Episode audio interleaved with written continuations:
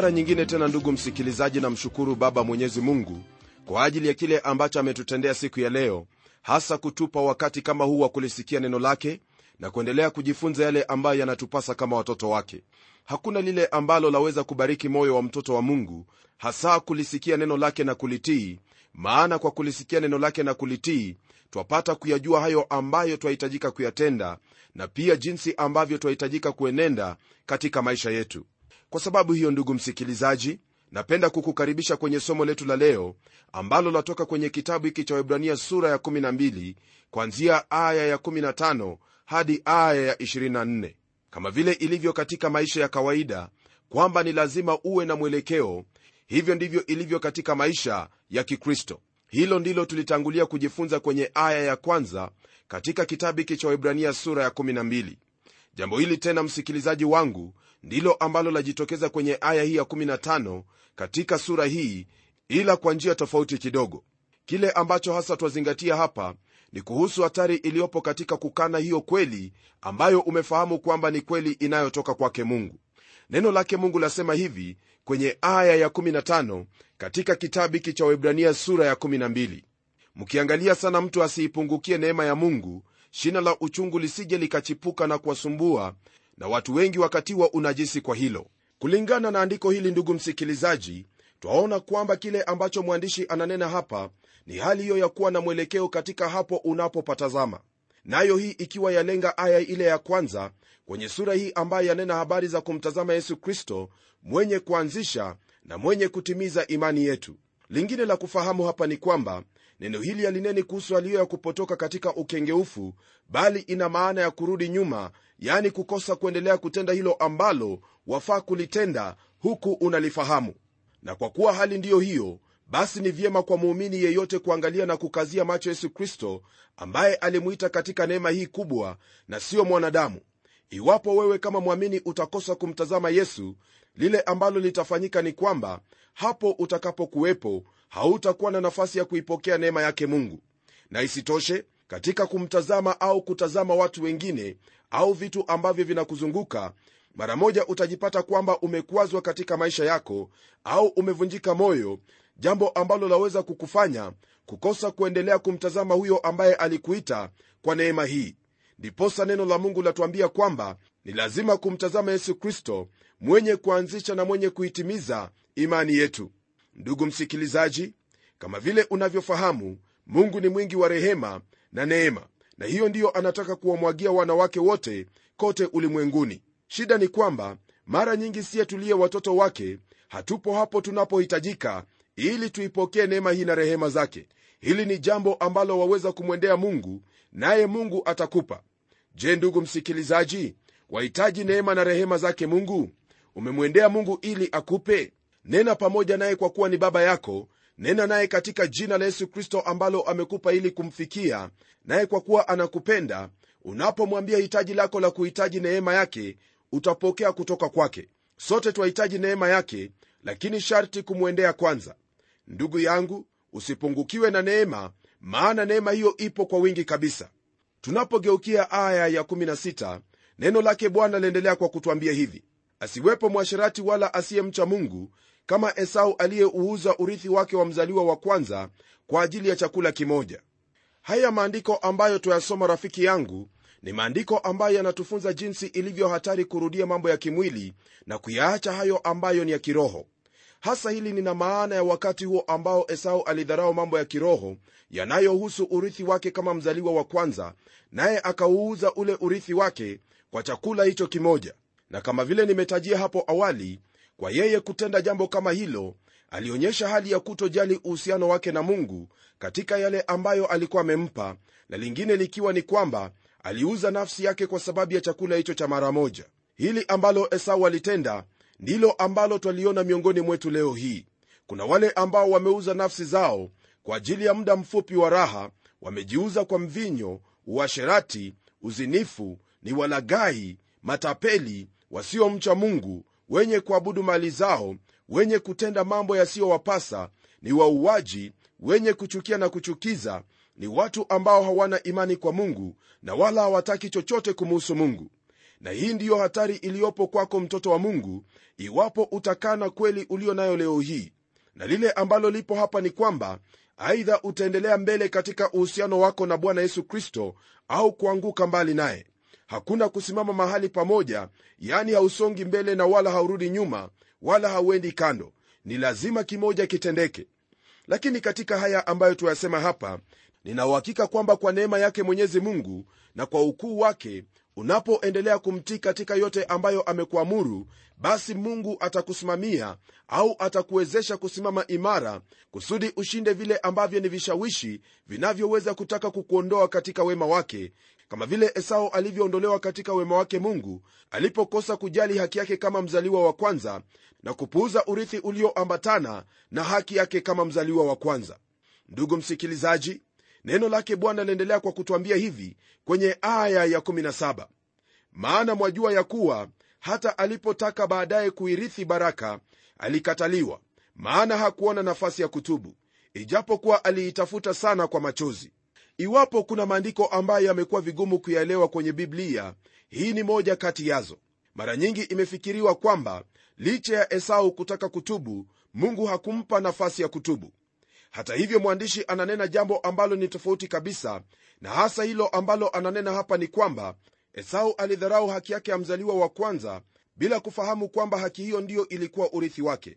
Naam angelikuwa mrithi wa yote ambayo yalikuwa ya isaka lakini kama vile tunavyoona kwenye sehemu hii ya maandiko ni wazi kwamba kile alichokuwa na haja nacho ilikuwa tu ni vitu vile ambavyo angeliviridhi kutoka kwa baba yake hasa mali aliyokuwa nayo. Alipotambua kwamba vyote vilikuwa vimechukuliwa alilia kama vile mwizi ulia sio kwa sababu ya kutubu makosa yake bali kwa kuwa ameshikwa.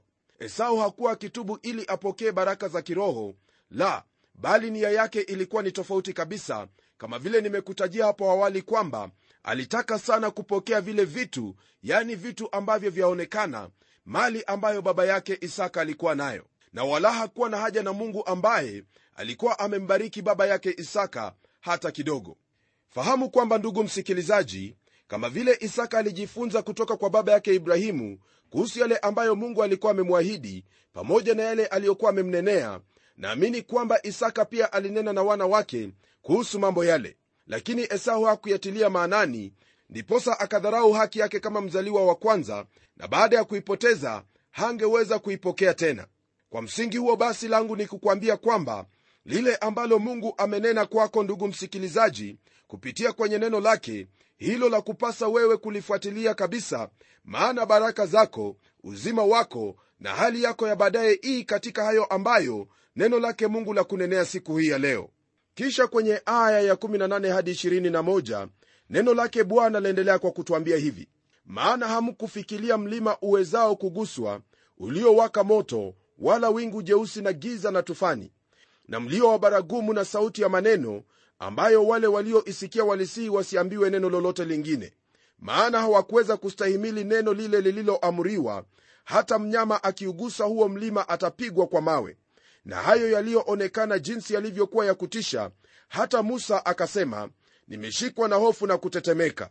Kwenye aya hizi msikilizaji wangu mwandishi anawakumbusha hao watu wa kiebrania kuhusu yale matukio ambayo yalikuwepo wakati ambapo musa alikuwa kia, ambayo yalikuwepo wakati musa alikuwa akiipokea hiyo sheria ya mungu kwa niaba ya waisraeli. Hii ilikuwa ni wakati huo wa agano la kale. Hawa ambao mwandishi ananena nao kama vile tumekuwa tukisema tangu hapo awali ni wale wayahudi ambao walikuwa wamemwamini yesu kristo kama bwana na mwokozi wa maisha yao. Na tutafanya vyema kukumbuka jambo hili kila tunaposoma waraka huu. Na pamoja na hili napenda kukwambia kwamba wale watu elfu tatu waliogeuza nia zao na kumwamini yesu kristo siku hiyo ya pentekoste hawakuwa watu wa mataifa bali walikuwa wayahudi au waibrania ambao walikuwa wanaishi katika nchi ya mataifa hadi wakati ambapo paulo na barnaba walipoondoka na kwenda kuihubiri injili kanisa la wakati huo walikuwa ni waibrania peke yao. Naam hawa waibrania ambao walikuwa wamemwamini kristo walijiona kana kwamba wamepoteza hali yao na mambo yale ambayo walikuwa wamelelewa kwayo. Hili nanena kwa habari za ibada zao za hekaluni. Kila mara walisikia sheria za musa zikisomwa walizoea kwenda hekaluni lakini sasa wamefungiwa nje ya hayo yote. Hawakuwa washirika tena wa yale yaliyokuwa yakiendelea katika hekalu. Na kama vile ungelitarajia mwenzangu wao walijihisi kuwa pweke. Kwa msingi huo mwandishi anawaambia kwamba wao wameufikilia mlima ulio tofauti kabisa na huo mlima wa sinai na haiwapasi kuurudia huo mlima. Hapo sinai msikilizaji ni sehemu ambayo mungu aliwapa wana wa israeli sheria na pia watu wapatao elfu tatu waliuawa siku hiyo. Nitakuuliza usome kitabu cha kutoka sura ile ya 32 kwa maelezo zaidi. Naam mauti yalikuwepo wakati ambapo sheria hiyo ilitolewa kwa watu lakini uzima na furaha wakati ambapo habari njema ya injili ya yesu kristo ilipohubiriwa. Kama vile utakavyoona kwenye kile kitabu cha kutoka ndugu msikilizaji hali ilikuwa ya kuogofya mno sheria hiyo ilipokuwa ikitolewa. Mlio wa baragumu na sauti ya maneno moto unaowaka wingu jeusi giza na tufani vilitanda wakati huo jambo ambalo liliwafanya watu kumwambia musa kwamba wewe nena nasi tutasikia lakini mungu asinene nasi tusije tukafa. Hii ni kwa mujibu wa kitabu hicho cha kutoka sura ya 20 aya hiyo ya 19 ndiposa mwandishi anawaambia kwamba hayo yaliyotendeka yalipita na wasingelipenda kuyarudia. Utakubaliana nami msikilizaji kwamba iwapo kuna sehemu ambayo yatisha kwenye biblia ni sehemu hii ya kutolewa kwa sheria. Sheria hiyo haikuwa ya kuokoa bali ilikuwa ya kuwahukumu. Nao hawa wapendwa wa kiebrania haya ndiyo walikuwa wameyazoea kwenda kwenye hekalu na kufanya matambiko yanayoambatana na ibada zile. Lakini kwa kumgeukia bwana yesu kristo hawakuwa na lingine la kusogelea kwa habari za ibada na matambiko yake maana kukwepo na dhabihu yoyote ile ya kutolewa lakini mwandishi anawahimiza kwa kuambia maneno yafuatayo kwenye aya ya 22 bali ninyi mmeufikilia mlima sayuni na mji wa mungu aliye hai yerusalemu wa mbinguni na majeshi ya malaika elfu nyingi. Jambo ambalo wafaa kukumbuka ndugu msikilizaji ni kwamba mwandishi anazungumza na hao waibrania nao huo mlima sayuni ambao unatajwa hapa ulikuwa ni huo mji wa yerusalemu sehemu ambayo daudi aliipenda mno wengi wa hao wayahudi walipanda yerusalemu kwa ajili ya sherehe lakini mateso yaliyozuka yaliwafanya wao kuondoka yerusalemu.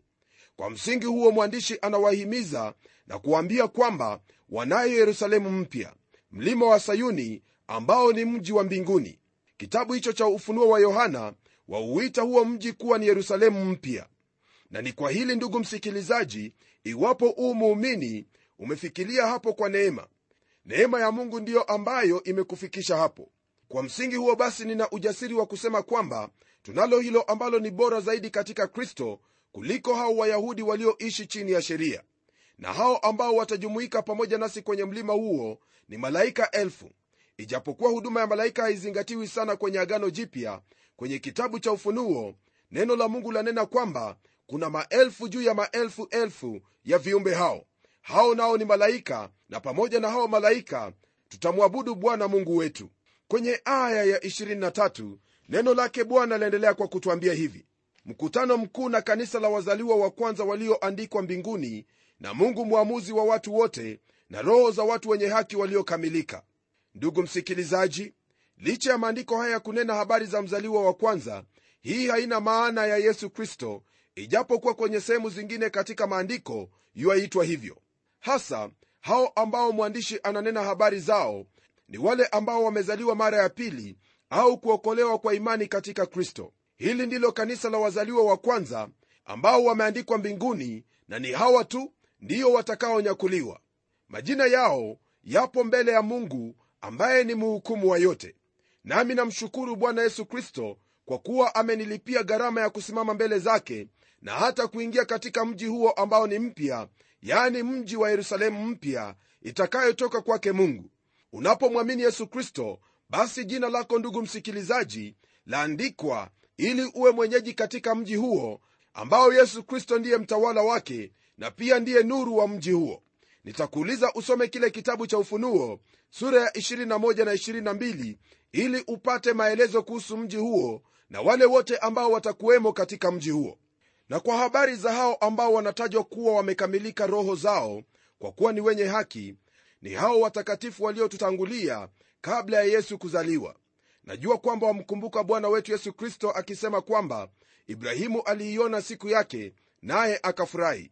Hiyo siku mwenzangu ni wakati ambapo kristo alitoa nafsi yake kwa ajili ya dhambi za ulimwengu. Kwa sababu hiyo kila mmoja wa hao watakatifu wa kale walikamilika kwa hilo ambalo kristo alifanya pale msalabani maana walikuwa wanatazamia wakati ambapo mungu atafanya fidia ya dhambi zao naye alifanya hivyo kwa kumtoa yesu kristo akafa pale msalabani kwa ajili ya jambo hilo. Kwenye aya ya 24 neno lake mungu liendelea kwa kutwambia hivi na yesu mjumbe wa agano jipya na damu ya kunyunyiza inenayo mema kuliko ile ya habili. Rafiki yangu ni kwa neema yake mungu ndipo tumeingizwa uweponi mwake kristo ambaye ni mjumbe wa agano jipya na siyo hiyo ya kale yenye kutisha na wala hatatoa sheria za utawala wake kama vile ilivyokuwa wakati ule wa kupokea sheria kwenye mlima wa sinai. Ni kweli kwamba alitoa hayo ambayo ni kanuni za ufalme wake. Na siku moja tutakapoingia uweponi mwake ninauhakika kwamba tutafurahia mno maana kwa hakika tutafahamu kwamba kile ambacho kristo alitutendea ni jambo ambalo lilitokana na upendo wake ambao alitupenda upeo. Neno hili lanena kwamba damu yake yesu kristo yanena mema kuliko ile ya habili. Nam damu ile ya habili kulingana na kile kitabu cha mwanzo ililia na kutaka kisasi kwa sababu ya yale ambayo kaini alimtendea nduguye habili. Lakini damu ya yesu yanena habari za uokovu kwa kila mmoja wetu hasa wao ambao wanaamini wakumbuka kwamba kwenye aya ya tatu mwandishi anawahimiza hawa wapendwa wamtazame yesu na kumtafakari sana yeye aliyeyastahimili mapingamizi makuu ya hao ambao wanatenda dhambi juu ya nafsi zao. Himizo hili lilikuwa la kuwasaidia hao waumini wasiendelee kufikiria habari za hekalu na sadaka zilizotolewa humo ila wamtafakari huyo ambaye damu yake yanena mema kuwahusu naye ni yesu kristo. Na kama vile ilivyokuwa kwa hao wapendwa hivyo ndivyo inavyohitajika kwetu sisi leo hii. Yatuhitaji ndugu msikilizaji kutotazama kanisa au viongozi na kumtazama kristo. Maana haikupasi kumtazama mtu awaye yote bali kumtazama yesu kristo ambaye ni mwenye kuanzisha na mwenye kutimiza imani yako. Mtazame yesu tu kwa kuwa mengine yote yatapita lakini yeye ni wa milele. Mtafakari na umtazame yesu maana huyo ndiye imani yetu na zaidi ya yote yeye ndiye msingi wa imani yako. Ndiyo ni imani hiyo uliyo nayo katika kristo bila ya kuongezea lolote lile ndiyo itakayokuokoa. Kumbuka kwamba ndugu mpendwa hakuna damu nyingine ambaye yaweza kunena mbele zake mungu isipokuwa damu hii ambaye ni ya yesu kristo. Fahamu kwamba damu ya yesu kristo ndiyo ambayo yatutakasa ni damu ya yesu kristo ndiyo yaokoa ni damu ya yesu kristo ndiyo yadumisha na wala hakuna lingine lolote lile ambalo mwanadamu yuwaweza kuliamini ili akapata wokovu. Ni katika damu hiyo ya yesu kristo ndipo twapata neema yake mungu neema ambayo inatufundisha mambo makuu mambo ambayo neno la mungu latwambia kwenye kitabu cha tito sura ya pili aya hiyo ya 11 kwa kusema hivi. Maana neema ya mungu iwaokoayo wanadamu wote imefunuliwa nayo yatufundisha kukataa ubaya na tamaa za kidunia tupate kuishi kwa kiasi na haki na utaua katika ulimwengu huu wa sasa. Tukilitazamia tumaini lenye baraka na mafunuo ya utukufu wa kristo yesu mungu mkuu na mwokozi wetu ambaye alijitoa nafsi yake kwa ajili yetu ili atukomboe na maasi yote na kujisafishia watu wawe milki yake mwenyewe wale walio na juhudi katika matendo mema. Ndugu msikilizaji maandiko haya ambayo tumeyasoma kwenye kitabu hiki cha tito ni maandiko ambayo yanatuonyesha waziwazi kwamba hakuna neema nyingine yoyote ile ambayo twaweza kuipokea isipokuwa neema hiyo ambayo ilikuja kwa njia ya yesu kristo kama vile neno la mungu pia latuambia katika injili jinsi ilivyoandikwa na yohana mtakatifu sura ya kwanza aya hiyo ya 17 kwa maneno yafuatayo. Kwa kuwa torati ilitolewa kwa mkono wa musa neema na kweli zilikuja kwa mkono wa yesu kristo.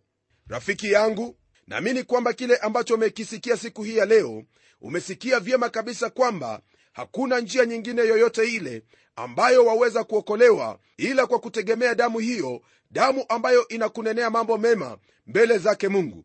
Kwa nini basi ndugu yangu usifikirie na kutafakari jambo hili? Kwamba kuna huyo ambaye alikufa alijitoa nafsi yake ili aweze kukufanya wewe uwe mtu wa milki yake mwenyewe mtu aliye na juhudi katika kutenda matendo mema mtu ambaye anatembea katika utaua katika haki na katika lile ambalo lampendeza mungu? Na kama vile ilivyo wazi kwako ndugu msikilizaji wafahamu kwamba hakuna hata mwalimu mmoja wa dini lolote lile ambaye alikuja na kusema kwamba amekuja ili afe kwa ajili yako bali ni yesu kristo peke yake ndiye alikuja na dai hilo dai ambalo amelithibitisha kikamilifu maana maisha ya wale ambao wamemwamini yamebadilika yamekuwa ni mapya kabisa lile ambalo walikuwa wakitenda hapo awali hawalitendi tena.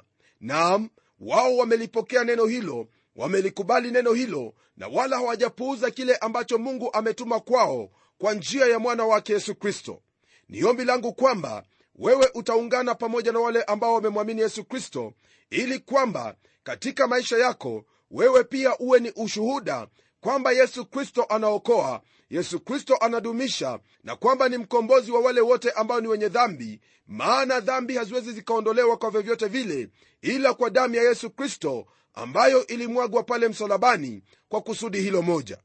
Ndugu msikilizaji naamini kwamba mungu amenena pamoja nawe na yale ambayo umeyapokea utayatilia maanani kwamba hautadharau kweli ambayo umeipokea na kwamba hautapuuza lolote lile ambalo mungu ametenda katika maisha yako.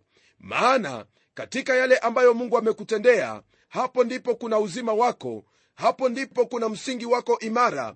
Nina maana hasa kuhusu kumwamini yesu kristo ambaye ni bwana na mwokozi wako. Mtazamie yesu siku zote ishi katika kanuni ambazo amekupa katika neno lake yani biblia. Nawe utatambua kwamba kwa hakika huyu mungu aliyekupenda anakujali na pamoja na hili utakuwa na furaha moyoni mwako furaha ambayo hakuna mtu hata mmoja atakayeweza kukunyang'anya. Furaha hii yako ndugu msikilizaji katika kumwamini yesu kristo ni furaha ya milele ambayo ina hakikisho siyo sasa tu bali hata baadaye. Ndugu msikilizaji mimi sina lingine la kukwambia ila, ni kukwa, ila kukwambia tu hebu tuombe pamoja maana najua kwamba mungu yu tayari kukuhudumia mungu tayari amenena nawe na yu tayari kukutendea hayo ambayo tumejifunza siku hii ya leo. Hii ikiwa ni kwamba utayatilia maanani na kuyatenda na kufanya lolote lile ambalo neno lake bwana limekuagiza. Na tuombe. Mungu tena baba wa bwana wetu yesu kristo na kushukuru kwa kuwa hakuna mungu mwingine kama wewe. Tazama bwana daima huchoki kutuhimiza maishani mwetu licha ya udhaifu tulio nao asante kwa neema na rehema zako na pia kwa ajili ya damu ya mwana wako yesu kristo inayonena mema kutuhusu mbele zako jambo ambalo latufariji mioyo yetu. Ni ombi langu kwamba katika maisha ya ndugu yangu msikilizaji yote haya ambayo tumejifunza siku hii ya leo yatakuwa dhahiri na yenye kuonekana katika maisha yake kila siku. Hasa kwamba ataendelea daima kumtazama bwana yesu kristo ambaye ni mwanzilishi na mwenye kutimiza imani yake macho yake daima yawe kwenye neno lako na kulizingatia na kutenda kwa utukufu wa jina lako. Najua kwamba hili utalitenda kwa uwezo wa roho mtakatifu maana nimeomba haya katika jina hilo kuu jina lipitalo majina yote jina la yesu kristo. Amen. Ndugu msikilizaji imekuwa ni baraka kubwa kuwa pamoja nawe nami naamini kwamba mungu amekuhudumu maishani mwako. Karibu tena kwenye kipindi kijacho ili tuendelee kujifunza zaidi kutoka kwenye neno lake mungu kuhusu hayo ambayo yanatupasa. Hadi wakati huo neema ya bwana iwe pamoja nawe. Mimi ni mchungaji wako jofre wanjala munialo na neno litaendelea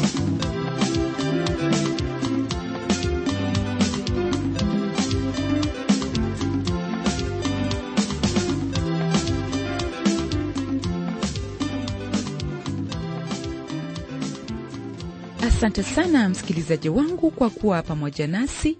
Na iwapo una jambo la kutuambia au una swali la kutuuliza tafadhali jisikie huru kabisa kutuandikia barua kwa mtayarishi kipindi cha neno transworld radio.